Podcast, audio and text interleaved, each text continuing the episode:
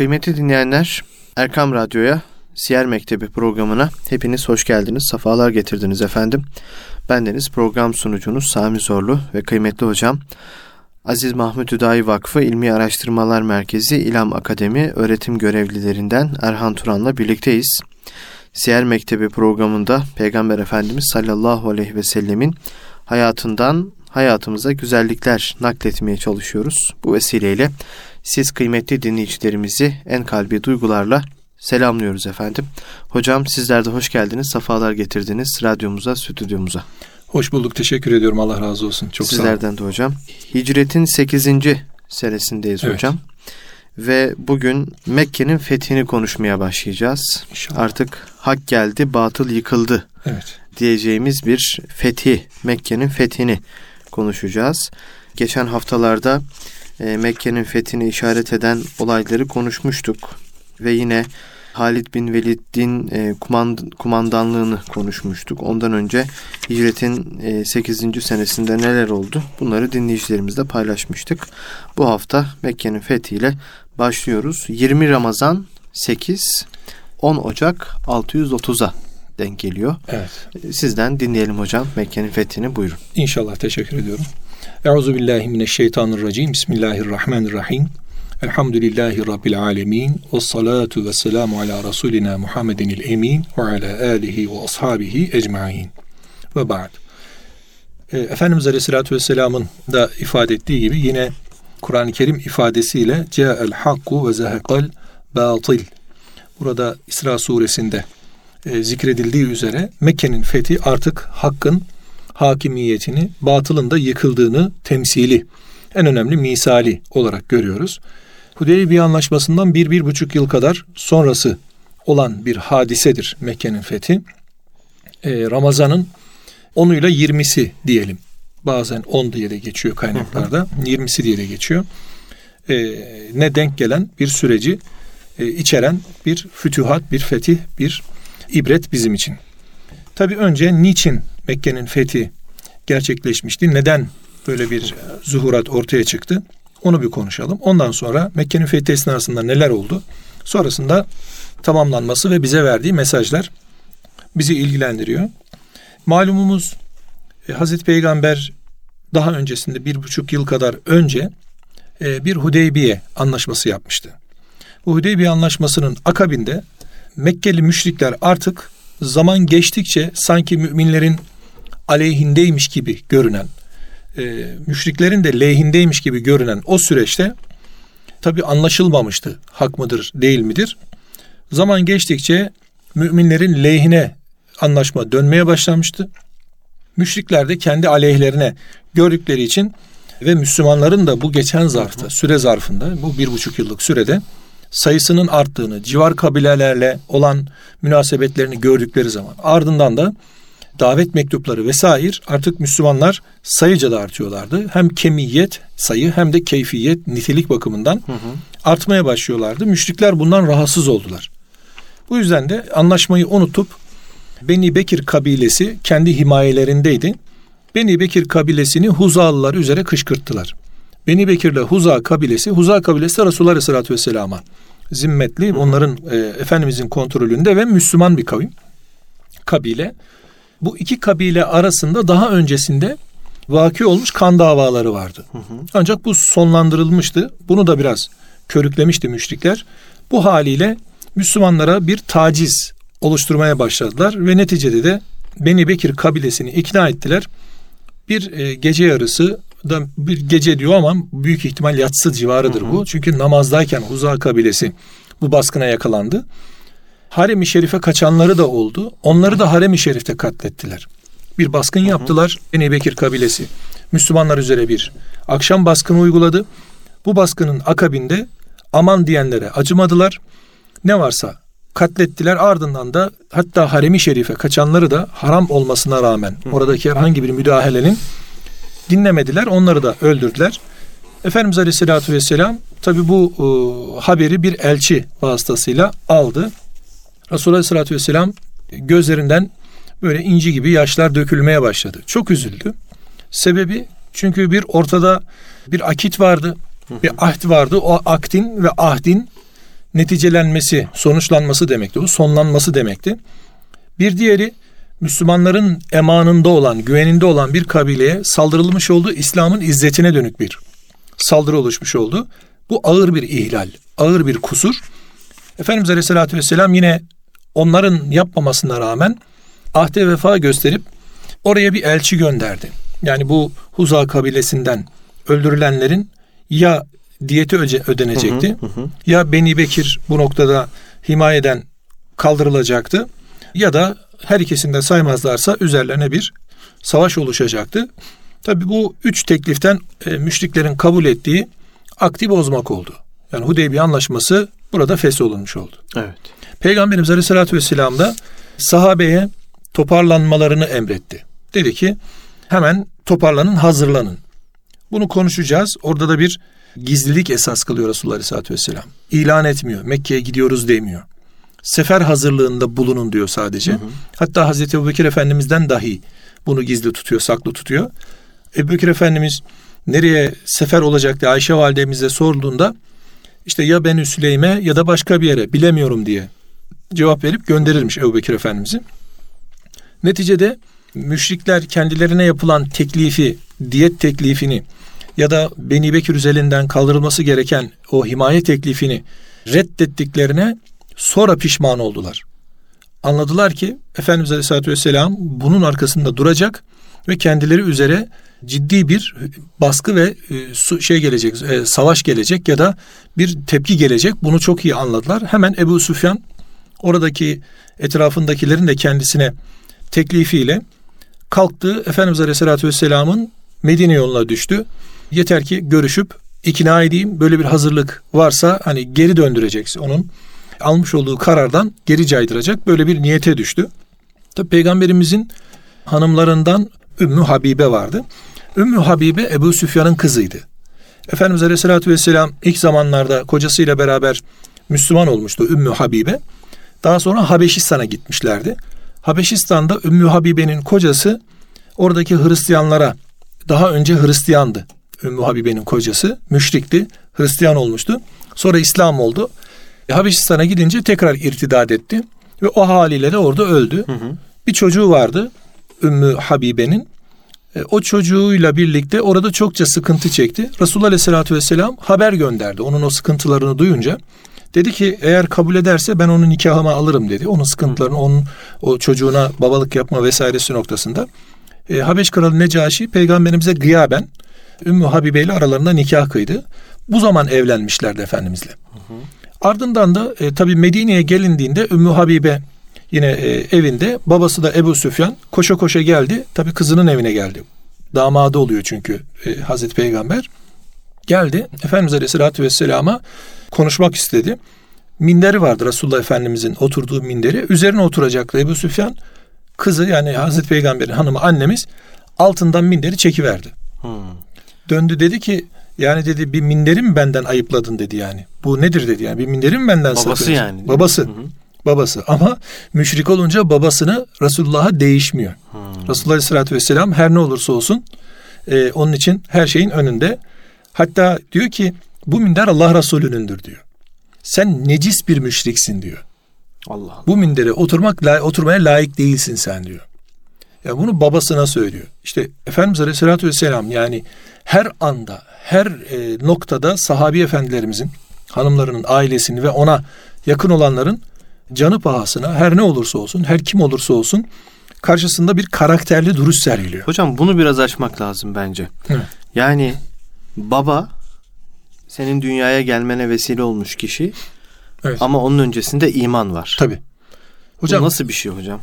Kurbiyet, akrabalık hı hı. E, kan bağıyla olmuyor. iman bağıyla oluyor.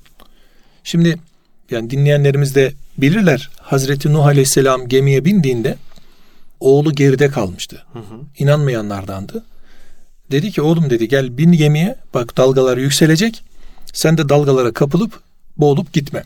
O dedi ki ben bir yüksek tepe bulurum. Çıkarım. Bana bir şey olmaz. Sen kendi işine bak dedi babasına. Hı.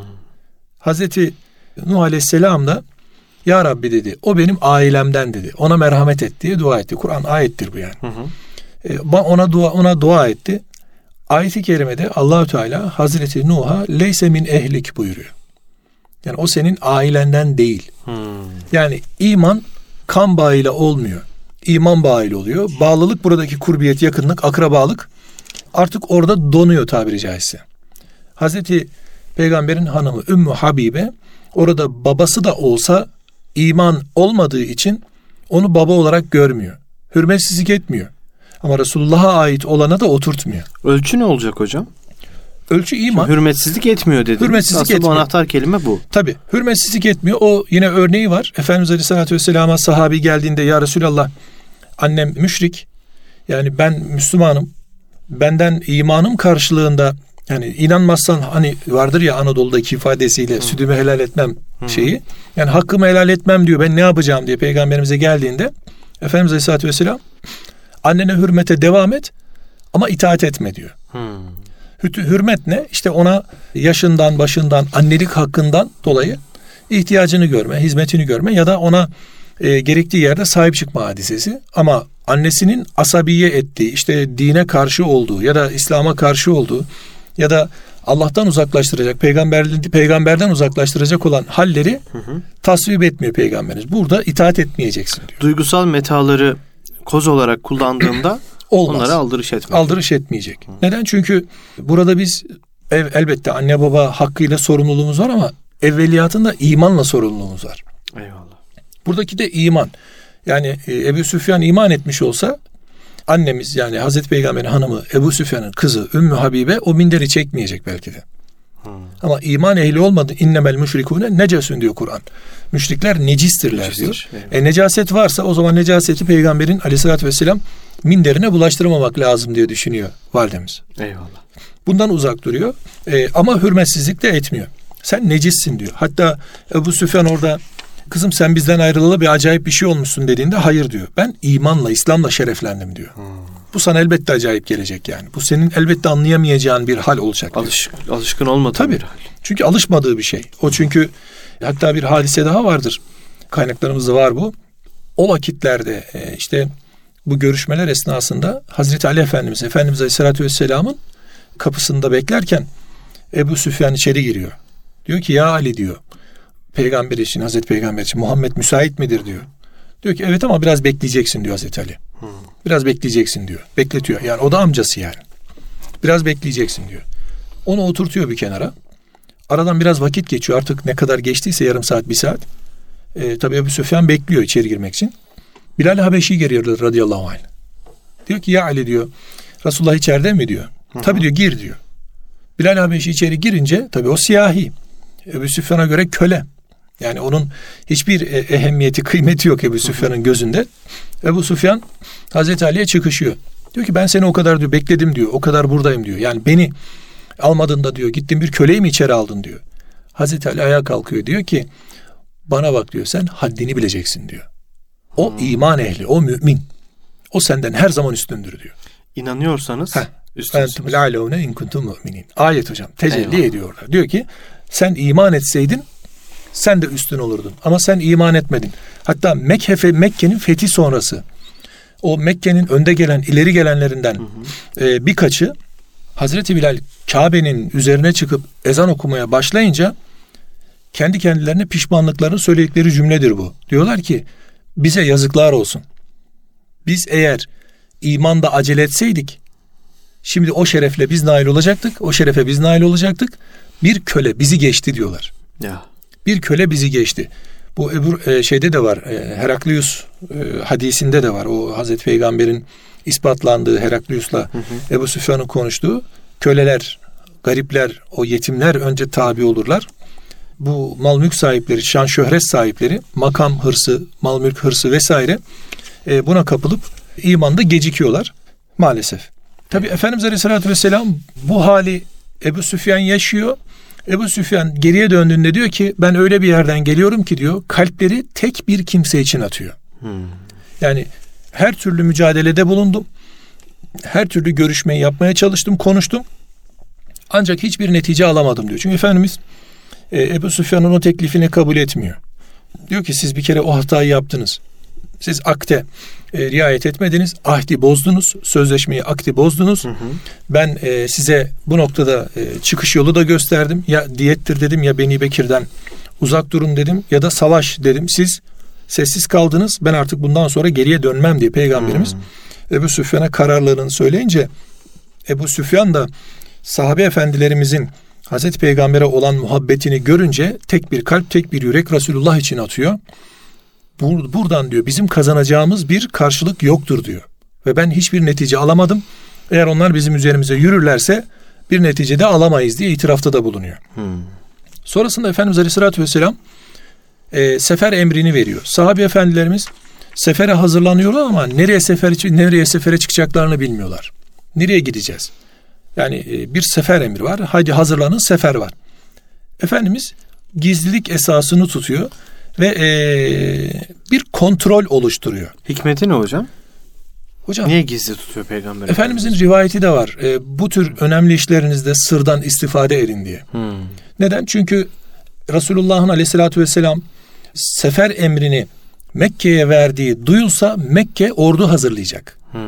Bir mukavemet, bir mücadelede bulunacak. Efendimizin de gayesi tek bir damla kan dökülmeden tek bir damla kan dökülmeden tüm o topluluğun imana gelmesi, İslam olması ve bununla şereflenmesi. Onların inanması, iman etmesi için Resulullah Efendimiz savaşı ilan etmiyor. Sefer toplanın, hazırlanın diyor ama nereye olduğunu söylemiyor. Nereye olduğunu söylememesi casuslar var çünkü Medine'de içerisinde hmm. müşriklerin casusları var. Onlardan hemen haber uçuracaklar. Peki sadece kendi mi biliyor? Tabii kendi biliyor. Kendi biliyor. Kimseye söylemiyor. Bir Allah, bir Efendimiz. Hmm. Hatta biraz önce söyledik. Ebu Bekir Efendimiz'e dahi söylemiyor. Hmm. Ki Efendimiz'in sırdaşıdır. Ayşe validemize de söylemiyor. Geliyor Ebu Bekir Efendimiz Ayşe validemize soruyor nereye diye. Bilmiyorum diyor. Ya falan yeredir ya falan yere diye sadece şey veriyor. Yani ya beni Süleyme'dir diyor ya Sakife'dir diyor. Ya da Hevazine'dir bilemiyorum diyor. Yani Efendimiz o konuda o kadar sırlı davranıyor ki bilemiyor. Hatta şöyle de yapıyor.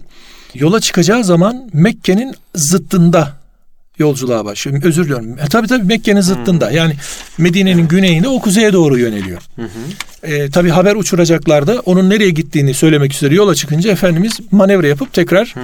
Mekke'ye doğru yola çıkacak. Evet. O çıkış yolları var, kana, e, kanallar var, gidilecek yerler var, yollar var. Oraları da kontrol altına aldırıyor Peygamberimiz. Yani kuş uçurtmuyor tabir yerindeyse. Kan dökmeden olayı çözmeye çalışıyor. Hatta Hatip bin Ebi Belta olsa gerek e, bir endişeye kapılmış. Onun Mekke'de akrabaları tanıdıkları şeyleri varmış. E, bir biraz durumları varmış orada malı mülkü vesairesi. Hı hı. Bir kadına bir mektup yazmış. E, Hatip ona vermiş ki Hatip bin Ebi Belta Efendimiz Aleyhisselatü Vesselam'ın Mısır mukavkusuna gönderdiği sahabi. Evet. Yani çok e, güzel bir insan. E, ancak bir endişeye kapılmış o. O da şu. Tabi Efendimiz kendisine o şöyle yapıyor onu söyleyeyim ondan sonra söyleyeyim daha yerine oturmuş olsun cümle. Bir mektup yazıyor. Mektuba da Hazreti Peygamber'in ne kadar güçlü, ne kadar kuvvetli ve hangi niyetle nereye gittiğini, Mekke'ye geldiğini, bu konuda ne yapmaları gerektiğini falan yazıyor. Bir kağıda bir kadına veriyor. Kadın giderken yol üzerinde yakalanıyor. Hazreti Ali Efendilerimiz getiriyorlar Hazreti Peygamber'e kadına mektubu çıkarıyorlar. Efendimiz mektubu okuyor. Orada da mektubun sahibi Hatip bin Ebi Belta. Hı hı. Şimdi Efendimiz kadını gönderiyor yalnız Hatip'a soruyor neden böyle yaptın diyor. O da diyor ki ya Resulallah diyor siz e, Mekke üzerine sefer düzenleyeceksiniz belli ki. Böyle bir sefer oluşacak. O tahmin ediyor. Bir sefer var eğer size gelirse. Eğer diyor böyle bir şey olursa diyor siz Mekke'ye sefer yapacak olursanız benim Mekke'de diyor hısımım var, akrabalarım var, malım mülküm var ve beni koruyacak kimse yok. Eğer Mekke bu haberi alırsa kendisine geleceğini düşünürse o zaman benim aileme zarar verecek. Benim oradaki sahip olduklarıma zarar verecekler. Ben bundan korktum diyor. Bunun baş, bunun dışında başka hiçbir gayem yoktu diyor. Ben ne ajanım ne de diyor casusum ne de başka bir şeyim. Ben sadece bir korkunun çünkü buradaki birçok insanın Mekke'de kendisini himaye edecek ya da Mekke'de ailesini ya da malına mülküne sahip çıkacak insanları var. Ama benim kimsem yok diyor. Bunun korkusuna düştüm ya Resulallah diyor. Öyle deyince Efendimiz Aleyhisselatü Vesselam Hatip kendisini doğruca müdafaa etti diyor. Hmm. Affediyor onun yaptığını. Ve ardından Resulullah Aleyhisselatü Vesselam tabi e, Hazreti Ömer önce orada bir hareketleniyor. Diyor ki ya Resulallah neticede bu bir casusluktur. Katledelim. Hazreti Peygamber de o diyor Bedir seferine katılmıştı diyor. allah Teala diyor Bedir'de katılanların diyor haline muttali oldu ve dilediğinizi yapın mağfiret olundunuz demişti diyor. Hmm. Belki bu hareketi onun içindedir diyor. Belki bu hareketi onun içindedir. Yani o da mağfiret olunmuş bir hareket, hareket ol- affedilmiştir. Affedilmiş olabilir. O yüzden biz gel diyor böyle bir şey yapmayalım ki yapmıyorlar. Onu da affediyorlar. Ancak allah Teala e, arkasından hemen bu olayın arkasından Mümtehine suresi 1-3 orayı e, o ayetleri Sadece billah ya eyyühellezine amenu la tettehidu aduvi ve aduvekum ila ahiril ayet. Ayet uzun. Diyor ki iman edenler benim yolumda savaşmak ve rızamı kazanmak için yola çıktıysanız hı hı. benim düşmanım sizin de düşmanınızdır. Ve onlarla sevgi göstererek, gizlice muhabbet besleyerek onları dost edinmeyin. Hmm. Yani olay hatip olayı ama hocam mesaj her zamana. Eyvallah. Bakın ne kadar açık ve net. Diyor ki Cenab-ı Allah ey iman edenler eğer benim yolumda savaşmak ve rızamı kazanmak için çıkmışsanız yani benim yolumdaysanız benim de düşmanım sizin de düşmanınız olanlara sevgi göstererek. Şimdi günümüzde bir düşünmek lazım. Allah'a ve Resulüne, imana ve İslam'a düşman olanlara sevgi göstermek. Gizlice muhabbet besleyerek. Onları dost edinmeyin. Müstehakına nefret, layıkına muhabbet. Eyvallah. Oysa onlar size gelen gerçeği inkar etmişlerdir. Yani onlar sizden değiller. Rabbiniz Allah'a inandığınızdan dolayı peygamberi de sizi de yurdunuzdan çıkardılar. Ben sizin saklı tuttuğunuzu da açığa vurduğunuzu da en iyi bilenim. Sizden kim bunu yaparsa doğru yoldan sapmış olur. Şayet onlar sizi ele geçirirlerse size düşman kesilecekler. Yani onların dostluğu size olmayacak diyor Cenab-ı Hak. Bunlar ayet hocam. Yani Allahü Teala bize bunu e, sadece bir tarihi hadiseyi anlayın böyle olmuştu. Orada bitti. Yani tarihsel değil. Bugüne hitap ediyor. Bugün anlatıyor. Yarını da anlatacak. Kıyamete kadar da bu ayetler anlatacak kendisini. Onlar sizi ele geçirirlerse size düşman kesilecekler. Size ellerini ve dillerini kötülükle uzatacaklardır. Onlardan iyilik beklemeyin diyor Cenab-ı Hak. Eyvallah. Zaten inkar etmenizi istemektedirler. Kıyamet günü yakınlarınız ve çocuklarınız size fayda vermeyecek. Çünkü Allah aranızı ayıracak yaptıklarınızı görendir. Demek ki hocam çok hafif bir olay gibi mazereti de kabul edilmiş bir olay Allah'ın kendisinden razı da olunduğu bir olay ama arkasından da bir ikaz. Yani asla size düşman olan, size muhabbet beslemeyen, sizin gibi düşünmeyen, sizinle olmayan, sizinle oturup kalkmayan, sizinle beraber dertlenmeyen, bana, Kur'an'a, İslam'a düşman olana dost olmayın. Affedebilirsin ama, ama yanına da alma. Alma. Bu çok önemli bir şey. Çünkü bir statü koyuyor Cenab-ı Hak. Bir denge koyuyor. Yani müminle kafir arasına bir çizgi çekiyor. Eyvallah. Yani bizimle iman ehliyle hiç hayatını boş bırakmadan ki Efendimiz Aleyhisselatü Vesselam başta olmak üzere bugün Kur'an ayetleriyle Cenab-ı Hakk'ın vermiş olduklarıyla bize göndermiş oldukları ki Resulullah da onun gönderdiğidir. Dalga geçip onu alaya alıp ona asılsız ithamlarda bulunup hakaretler eden o insanlar bize dost olmaz hocam. Biz onlara asla dost olmak için yaklaşmayız ama bize de dost olmazlar. Yalnız bu evet. da şu demek değil. Ticaret mi? Elbette yaparız. Alışveriş elbette yaparız. Neticede bir mülkiyet aktarımıdır yani. Hı hı. Yani mal da alır veririz. Ticaret de yaparız. İşte belli bir takım alternatifleri yoksa yani bir ürünün alternatifi yoksa ondan ürün de alır verebiliriz. Hı hı. Efendimizin neticede e, hem Yahudilerle hem Hristiyanlarla ticaretleri de var. Bu e, kapalı bir kapı değil. Ancak dostluk deyince, muhabbet deyince, bir karşılıklı duygu alışverişi deyince orada bize yer yok. Yani bizim kalbimizde onlara yer olmayacak. Yani müstahakına nefret böyle anlaşılmalı. Bu onları hoş görme, onlara sevgi besleme.